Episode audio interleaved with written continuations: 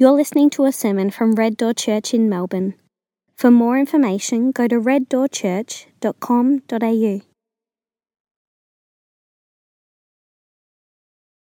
On page 1098 in your church Bibles, uh, Revelation 15 we'll start with.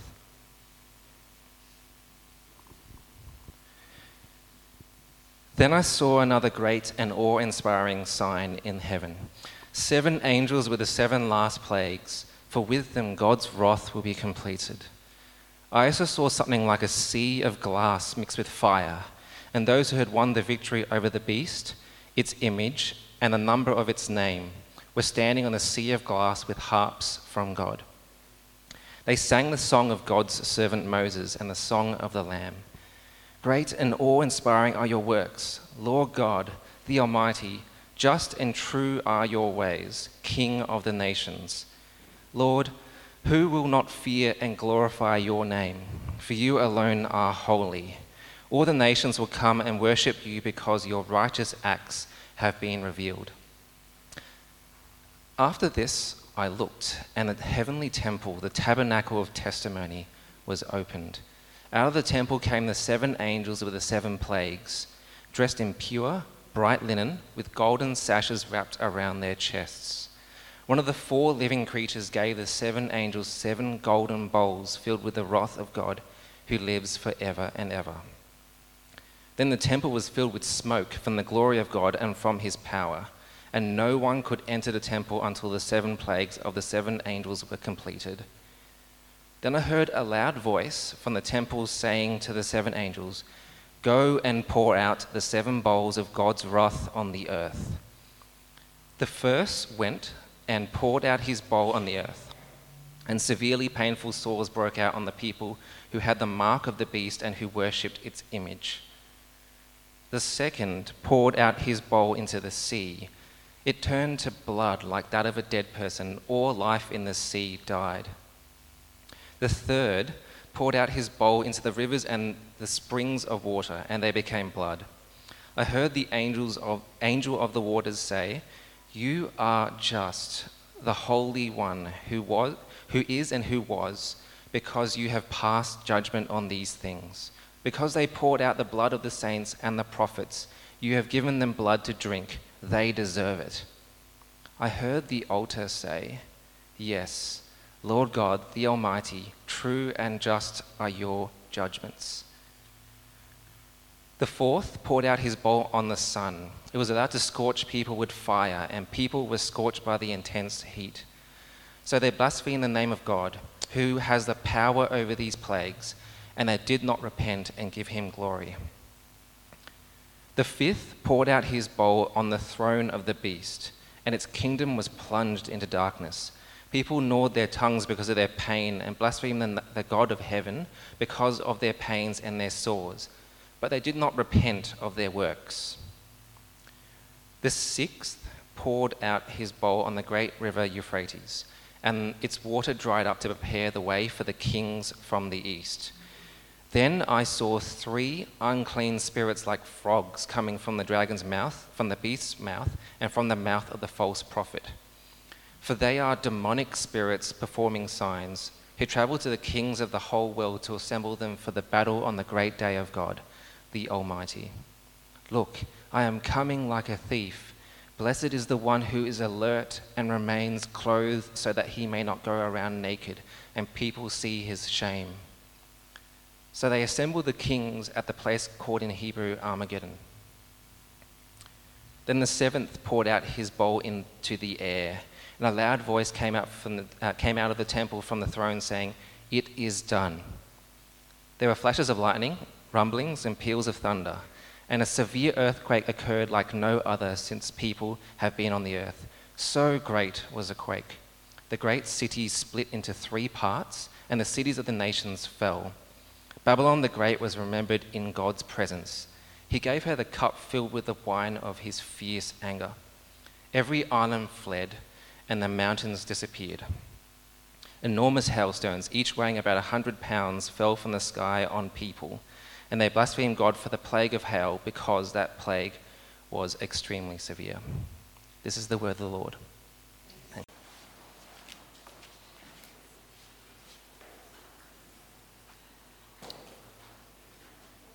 Well, it's pretty intense. We're jumping back into Revelation this morning. As you just heard, we're in week 11 of 15. Um, I can't recap the last 10 sermons uh, this morning, but uh, they're all online if you want to if you want to go back to them. Um, the big idea is that the book of Revelation is a first century book written to first century people about first century things. Uh, but the, the truths of Revelation echo throughout history and have application for us today. And um, uh, we've seen, especially in the last part, uh, the last five sermons, um, that basically the big idea of that middle section of the book is that God's people are suffering great injustice, and that God's response to that injustice is judgment he is the bringer of justice to an, to an unjust situation.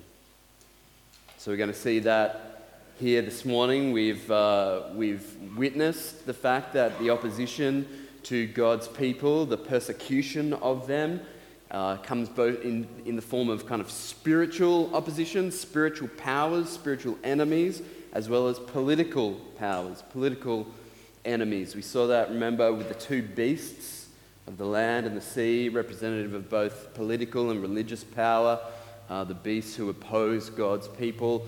All of these powers are being kind of uh, mobilized and motivated, energized by the supreme enemy of God and his people, the dragon, that's Satan. And uh, so, what's happening is that uh, all of this is sort of culminating towards the final battle between good and evil, which we've just heard uh, read in chapter 16. We'll get there by the end of this message today. But you remember that uh, the early part of the book was kind of focused on the fact that these people of God, these faithful followers of Jesus, are suffering persecution, suffering injustice, suffering tyranny and they, their response, particularly those who have been slaughtered for their faith, those martyrs who are in the throne room of God already, they are crying out to God, How long? You might have made a similar cry in your own experience. How long? How long are you going to stand by and allow this kind of injustice? And God's response is one of judgment, one of anger, one of wrath. We've seen that represented in three lots of seven. Lots of sevens in the book of Revelation, uh, the, the number that represents completeness or fullness. So we had seven seals of God's judgment. The seventh one opened the seven trumpets of God's judgment. The seventh trumpet announced the seven bowls that we're going to read about this morning. Seven bowls of God's judgment, uh, the third and final collection of God's judgments, and they have been, if you remember or if you've noticed, they have been escalating in severity. And so we come to the most severe collection of God's judgments here this morning. And there is good news. I want to encourage you, there is good news to come. So let's just jump in and, and read a little more about it. If you go all the way back to verse 1 of chapter 15, we see these seven angels and their seven judgments come onto the scene. Verse 1 Then I saw another great and awe inspiring sign in heaven seven angels with the seven last plagues, for with them God's wrath will be completed. This is the final judgment. Once, I mean, it's not, the, it's not the final judgment of the book. Remember, Revelation doesn't work chronologically. We're not reading like a Western story with a beginning, middle, and end. It kind of circles around itself. It's a bit like a spiral staircase. Uh, and, uh, and there's, um, there's more to come after this. We've still got a few chapters, but this picture that we're given here in chapter 15 and 16 is the picture of this final judgment, this final battle God finally dealing with those who oppose him and oppress his people. Now, I think it's probably fair to say that the wrath of God, the judgment of God, the anger of God is not like our favorite subject to talk about in the church.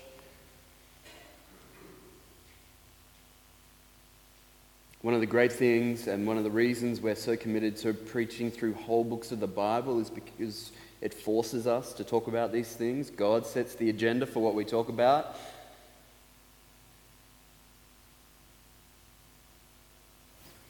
But I think our um, reticence to talk about God's judgment and our kind of almost like embarrassment to talk about some of these passages probably reflects the fact that not many of us have in our lives suffered injustice.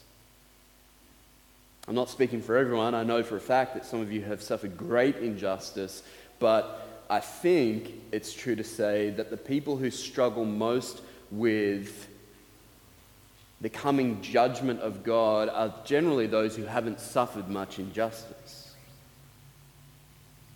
From what I hear, suffering Christians around the world, Christians who are actually being slaughtered for their faith, love the book of Revelation. It promises something to them that they desperately want to see. They want to see justice. They are crying out, How long, O Lord?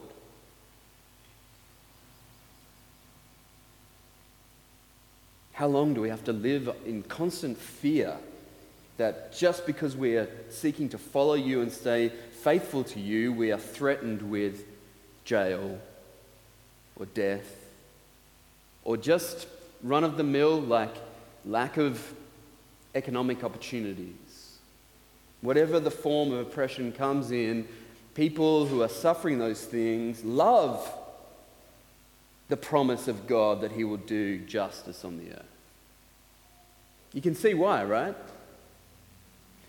I mean, here's, here's, here's the fact all of us desire justice. It's pretty much hardwired, unless you're some kind of psychopath. You want, you, you love seeing justice. Just look at all of our movies, all of our stories. If there is not some form of justice done, it irks us. Like if the bad guy wins in the end, we're like, what the hell is this?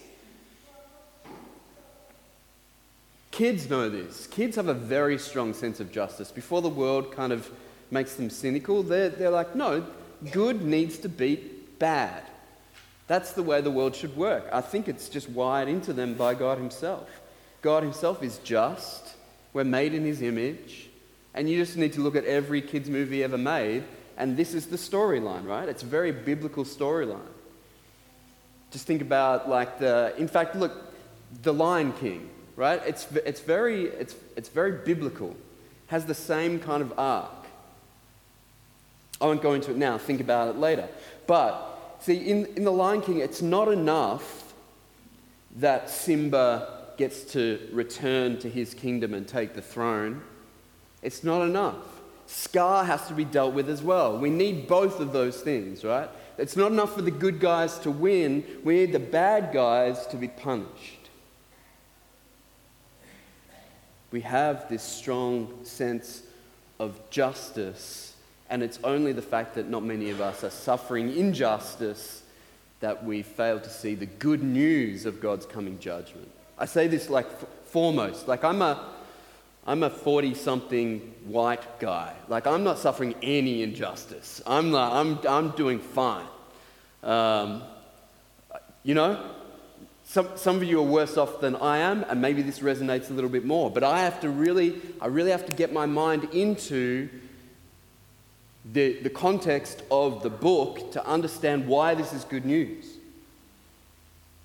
John who wrote the book was writing to Christians who were suffering. They were being actively persecuted, and John himself was writing from exile on a rock in the middle of the Mediterranean. Remember, he said this way back in uh, chapter 1, I think it's verse 9. Yeah, he says, I, John, your brother and partner in the affliction that's their common ground. He's writing to foreigners, he's writing to Turks, right? He's modern day Turkey. At that point, it was kind of Western uh, Asia.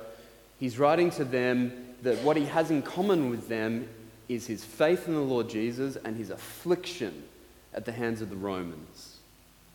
I, John, your brother and partner in the affliction, kingdom, and endurance that are in Christ Jesus, was on the island called Patmos because of the word of God and the testimony of Jesus. That's the only reason he's suffering. That's the case for so many suffering Christians today.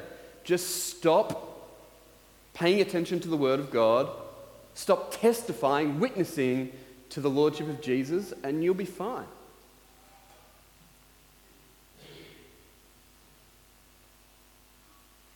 So many of the prison cells that Christians find themselves in today are locked from the inside. All they have to do is renounce the Lord Jesus, and they don't. and their judgment in this life is unjust, but the judgment that is to come is just, righteous, and good.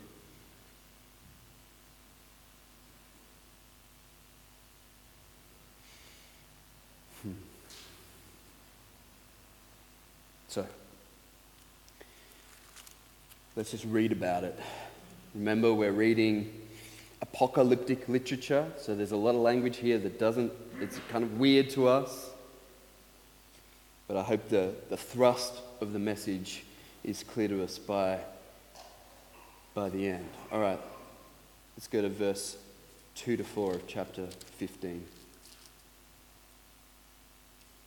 I also saw something like a sea of glass, John says, mixed with fire and those who had won the victory over the beast, its image, and the number of its name were standing on the sea of glass with harps from God. They sang the song of God's servant Moses and the song of the Lamb.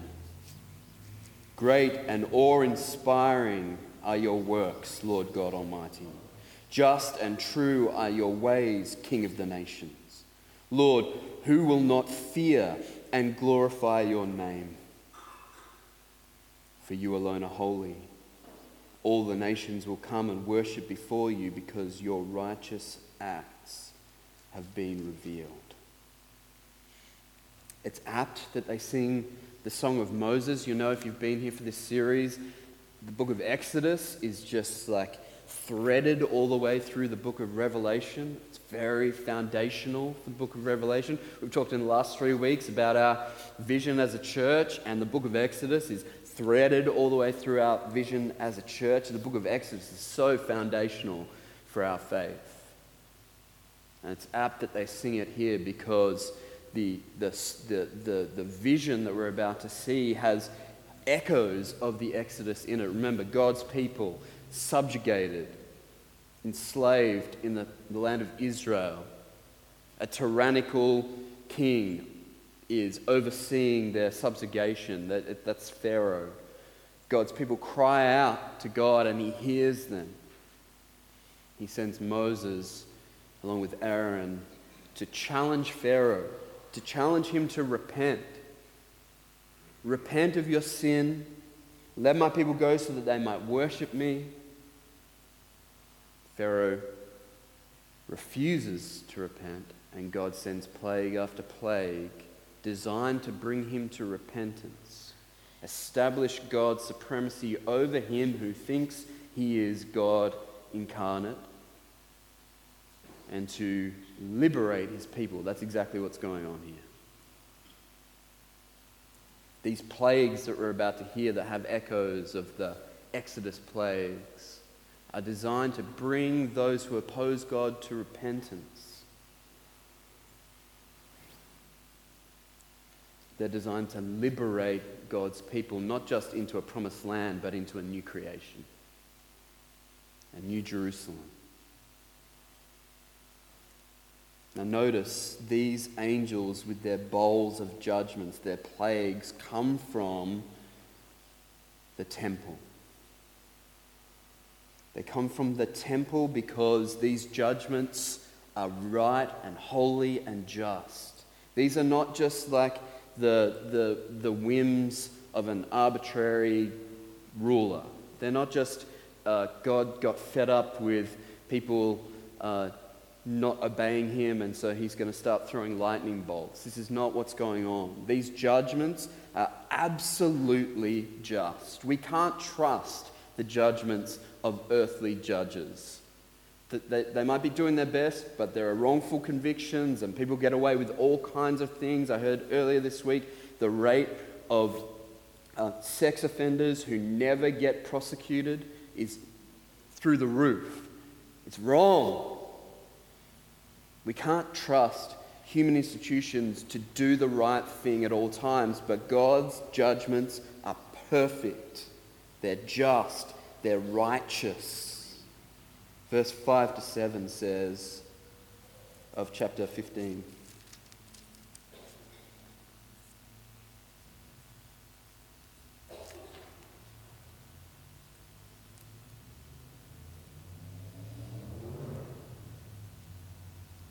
After this, I looked,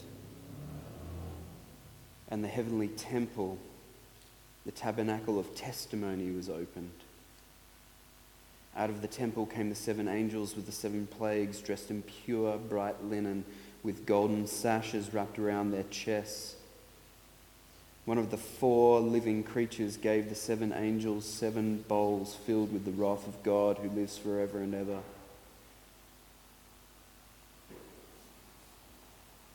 Then the temple was filled with smoke from the glory of God and from his power. And no one could enter the temple until the seven plagues of the seven angels were completed.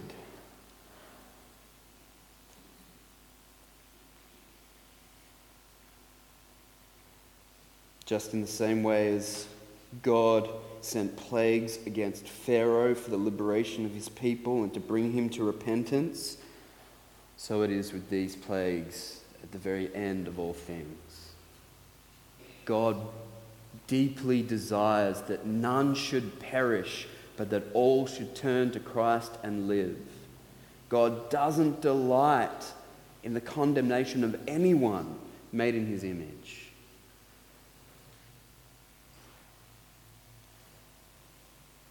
He sends these judgments not just because they're just, but because they're designed to have an effect, to bring us to our knees, to, to, to recognize our brokenness, to recognize our willfulness, and to turn to Him for mercy. And we've seen actually a couple of times in this book, they have had that effect. People have turned and repented. They've seen the awe inspiring anger of God, and they have been brought to repentance. Praise God.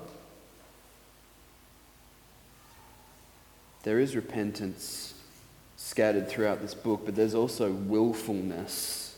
There's also hard heartedness. Just like Pharaoh's heart was hardened in response to these plagues and judgments of God, so it is in this book, so it will be at the final judgment.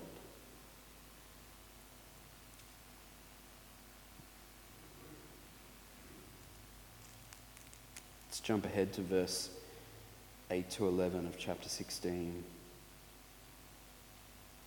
The fourth angel poured out his bowl on the sun it was allowed to scorch people with fire, and people were scorched by the intense heat. So they blasphemed the name of God, who has the power over these plagues, and did not repent and give him glory. The fifth angel poured out his bowl on the throne of the beast, and its kingdom was plunged into darkness People gnawed their tongues because of their pain and blasphemed the God of heaven because of their pains and their sores, but they did not repent of their works. The tragedy of this couple, these couple of chapters are that the design of God's plagues to bring these people to repentance doesn't come to fruition.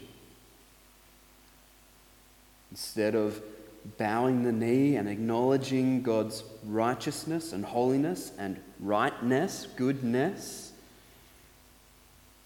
they blaspheme him. They do not repent.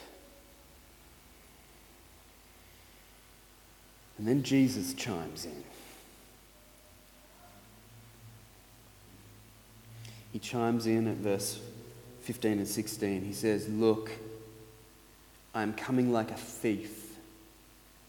Blessed is the one who is alert and remains clothed so that he may not go around naked and people see his shame. Jesus talked a lot about this in his parables of the, the coming kingdom preparedness, alertness, not being caught out.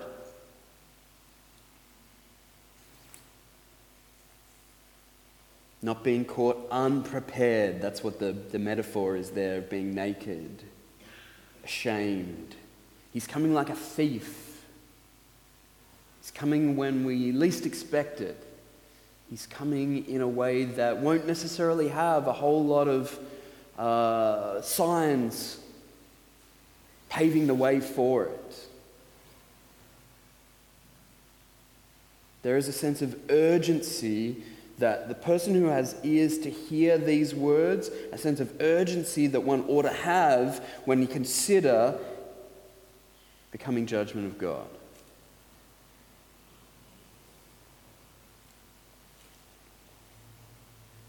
Look, I'm coming like a thief. And so we come to the last battle, the final judgment, the seventh bowl. Let's read 17 to 19. Then the seventh poured out his bowl into the air, and a loud voice came out of the temple from the throne saying, It is done. There were flashes of lightning, rumbles, and peals of thunder, and a severe earthquake occurred like no other since people have been on the earth. So great was the quake. The great city split into three parts, and the cities of the nations fell. Babylon the Great was remembered in God's presence. He gave her the cup filled with the wine of his fierce anger. Babylon Babylon, symbolic here of the Roman Empire. John's first readers understood it as such.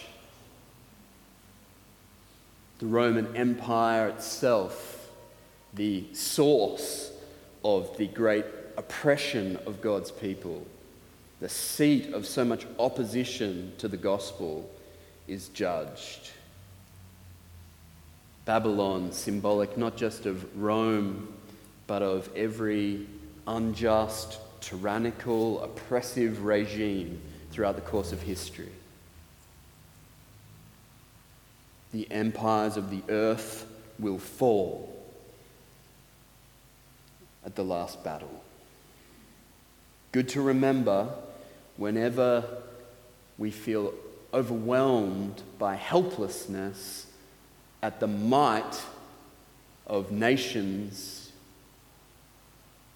that flex their muscles and oppress not just God's people, but peoples everywhere. According to the economy of so many of our leaders, might is right, right? It's, it's whoever's the biggest and the strongest and the baddest wins. This book says only for a short time.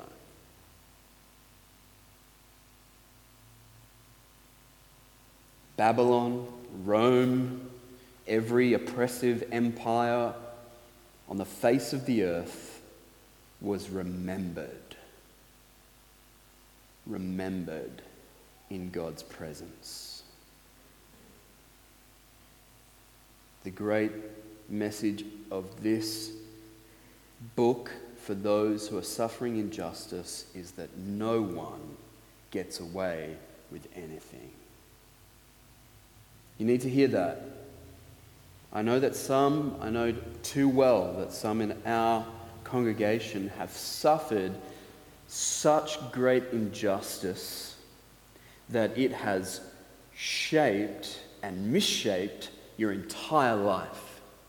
And you have had to pay a much greater price than your oppressor has ever had to pay and, and will pay on this earth. But no one gets away with anything. It makes me tremble to think that every careless word will be judged.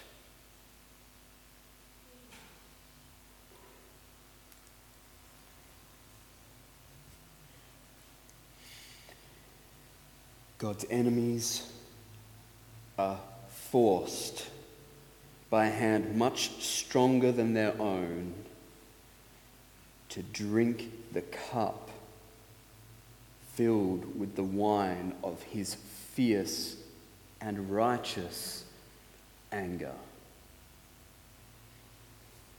Psalm 75 talks about this in poetic terms.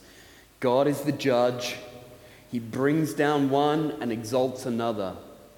For there is a cup in the Lord's hand, full of wine blended with spices, and he pours from it. All the wicked of the earth will drink, draining it to the dregs. Full, complete, eternal judgment, draining it to the dregs. Now, all of this, and we haven't even, I mean, I haven't gone through every image here, but, but, but the picture that they paint in its fullness is pretty scary. This is not a fantasy novel.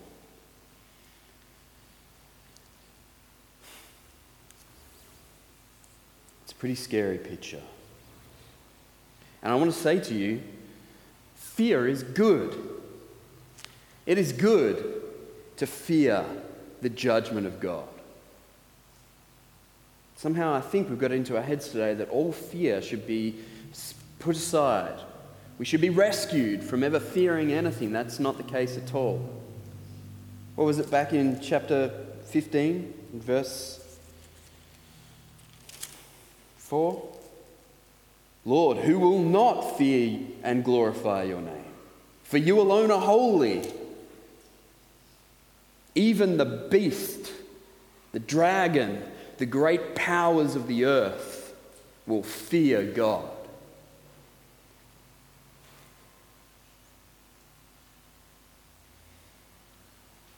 It's good to fear that, that which ought to be feared.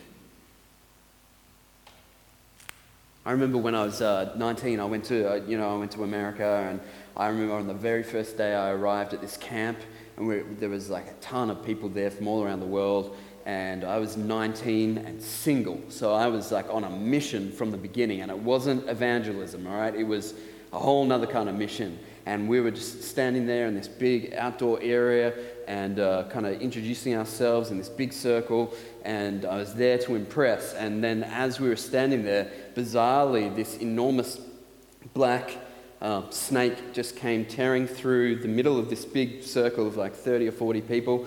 And so I immediately just ran over to it and picked it up. And, um, and then I realized I was holding a snake. And um, and it was like doing the thing that snakes do, like turning around and trying to bite me, which is fair enough, okay, because I just picked it up. And, um, and then so I, I just kind of kept my cool and walked away and threw it into the woods. And uh, it had the effect I was hoping for. Uh,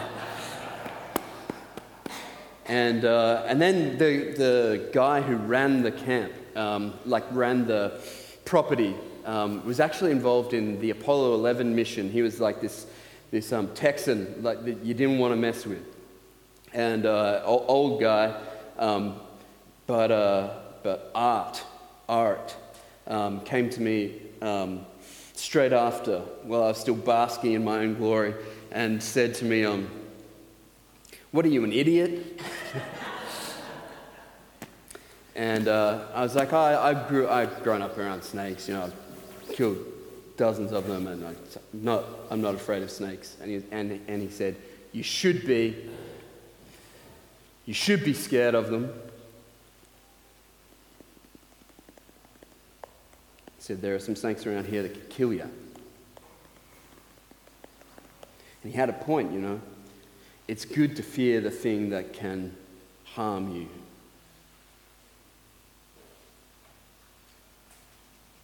If you are here this morning and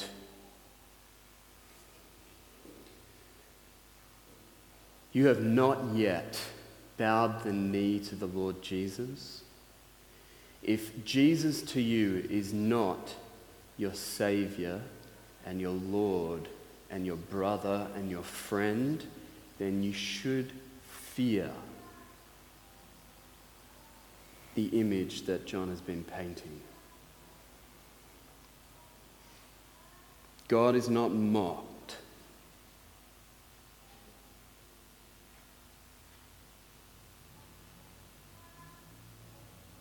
Everyone, from the greatest to the least, will face God's judgment. The great day of the Lord is coming.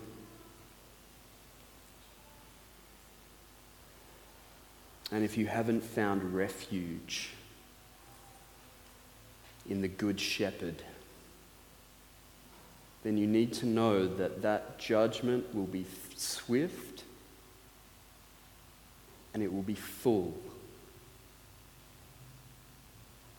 The cup of God's wrath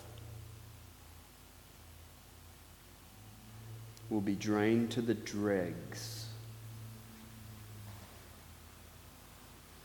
Not just by Putin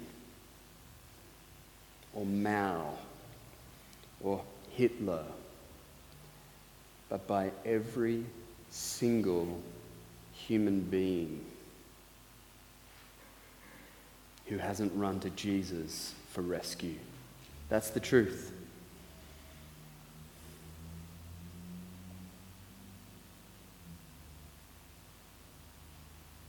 It is a scary picture. It should make us afraid unless, unless,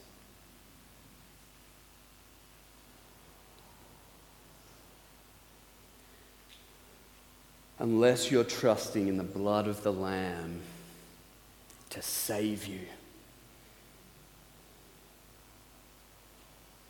That's why it's called salvation. You need to know what you're being saved from.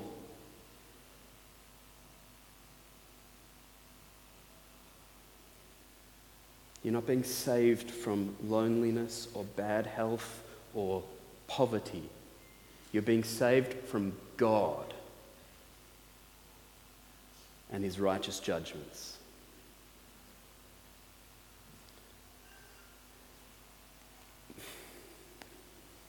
Let's pull up that, those couple of verses because I just want I want you to notice something, and it's, uh, it's good news, guys. It's, re- it's really like it's too good to be true.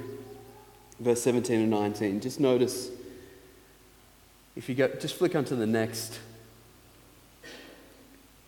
slide where I've got a couple of highlights. Verse, there we go. Notice a couple of things here. So then the seventh bowl poured, the seventh angel poured out his bowl into the air, right? This is the, the final cataclysmic, climactic judgment of God. And what he said, what comes from the throne, remember that's where Jesus is. A loud voice came from the temple, from the throne, saying, It is done. He said that before, you know.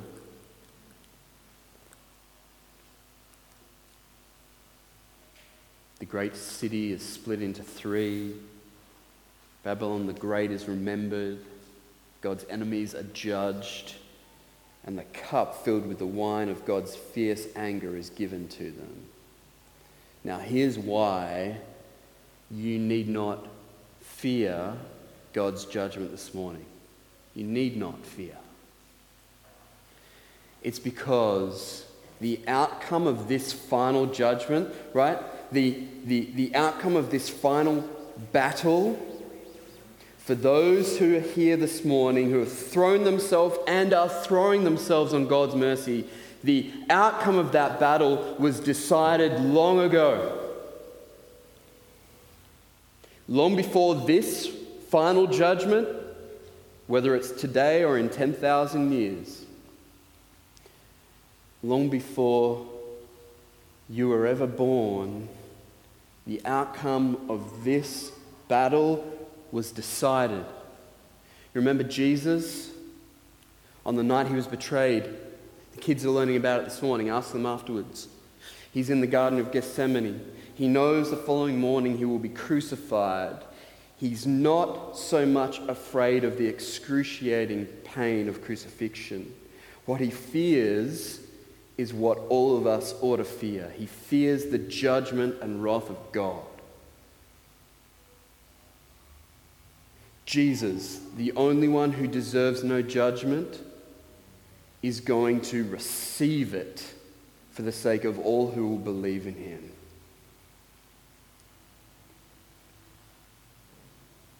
And so he kneels before the Father and he's sweating blood. A phenomena that happens only to people who are under the most significant duress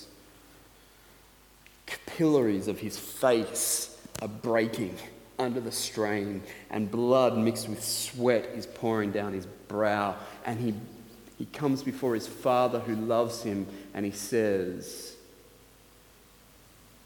If this cup can be taken from me, let's do that.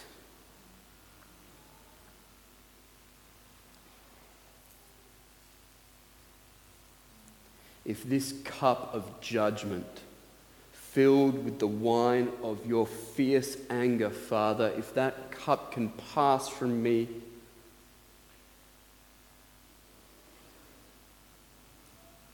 can you get inside the mind of Jesus in the garden on Thursday night? Can you appreciate what he's feeling? He knows what this means.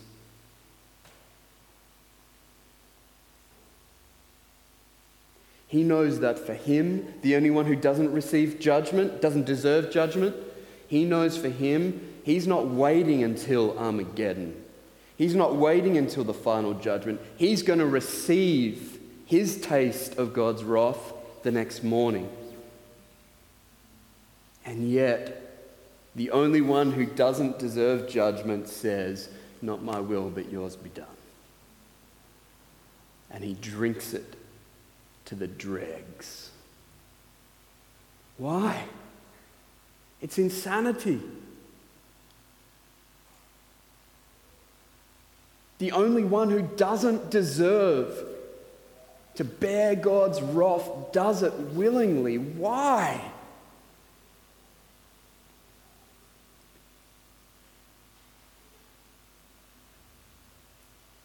How deep the Father's love for us how rich beyond all measure that he should give his only son to make a wretch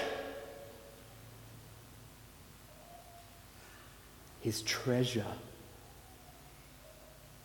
God. It makes no sense. Do you know that you're a wretch?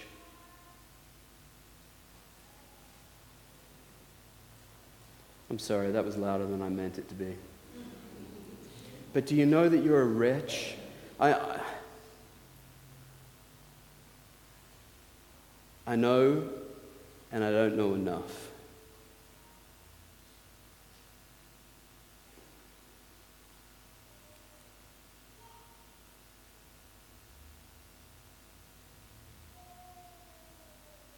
Not my will, but yours be done, he said, and he drank the cup of God's wrath in its fullness. And then from the cross, he says, It is done. He says it from the throne at the end, and he says it on the cross as he dies. It is finished. The final judgment is yet to come the judgment on those who refuse to repent and run to Jesus for mercy. But for us, it is done, was said on the cross. It's already been decided, it's already been settled.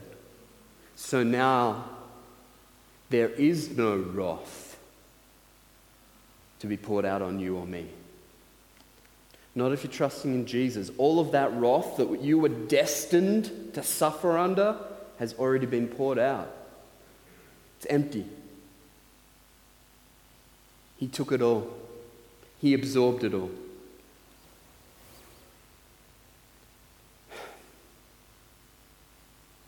Sometimes I just think about the gospel and I, I just don't I, don't, I don't know what to say.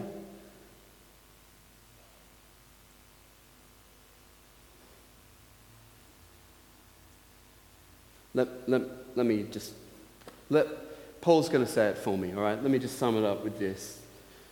This is the whole thing right here Romans 5. While we were still helpless, at the right time, Christ died for the ungodly. For rarely will someone die for a just person, though for a good person, perhaps someone might even dare to die. But God proves his own love for us in that while we were still sinners, Christ died for us.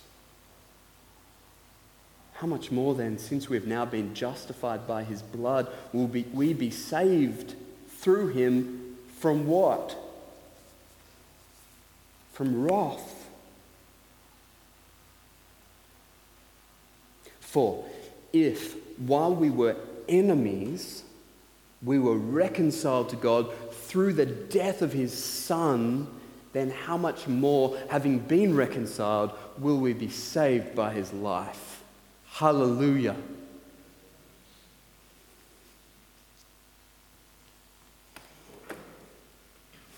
I don't want to say anything more. Let's pray together. Father,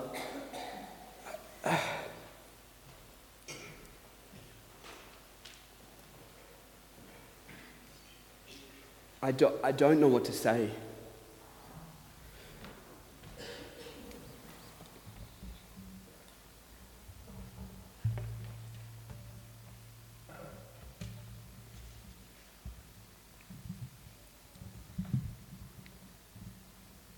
This is too good to be true.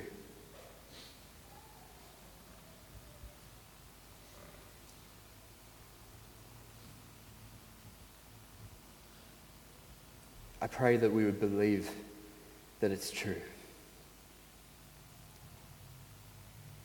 Hey, I, I pray first of all for those who are here this morning who haven't thrown themselves on your mercy, Lord God. Just just tear open their hearts right now. It, just even as we pray, church, you, need to pray now for anyone in this room who, who, who doesn't know the Lord Jesus as a merciful Savior. Jesus, you, you are a lamb that was slaughtered so that we didn't have to be slaughtered.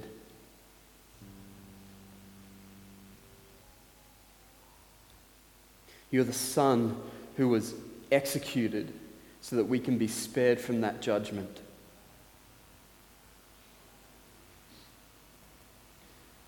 Please, please, Lord, just open the eyes of our hearts in this room right now. Those who, who haven't yet clicked that this good news is good news for them. I pray that they would know it, receive it, believe it, be saved those of us who think we know it, but it, it's just now falling into place for us, the weight of it. Lord, I pray that that seed would find good ground and flourish. Those of us, Lord, who, who minimize our wretchedness,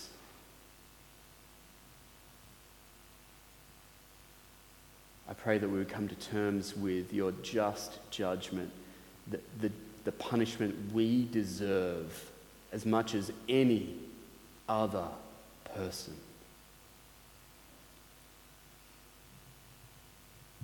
I pray, God, right now that you would release in this room such a, uh, a torrent of gratitude and thanksgiving for grace, unmerited love, such a, a flood of thanksgiving that we would experience some worship here in this place this morning. True worship, full of affection, full of gratitude, full of love, a celebration of your goodness and your grace. And I pray these things in the name of the Lamb who was slain, the risen and reigning and returning Lord Jesus. Amen. Sit tight. Sit tight. Think about these things that you've heard from God's word this morning.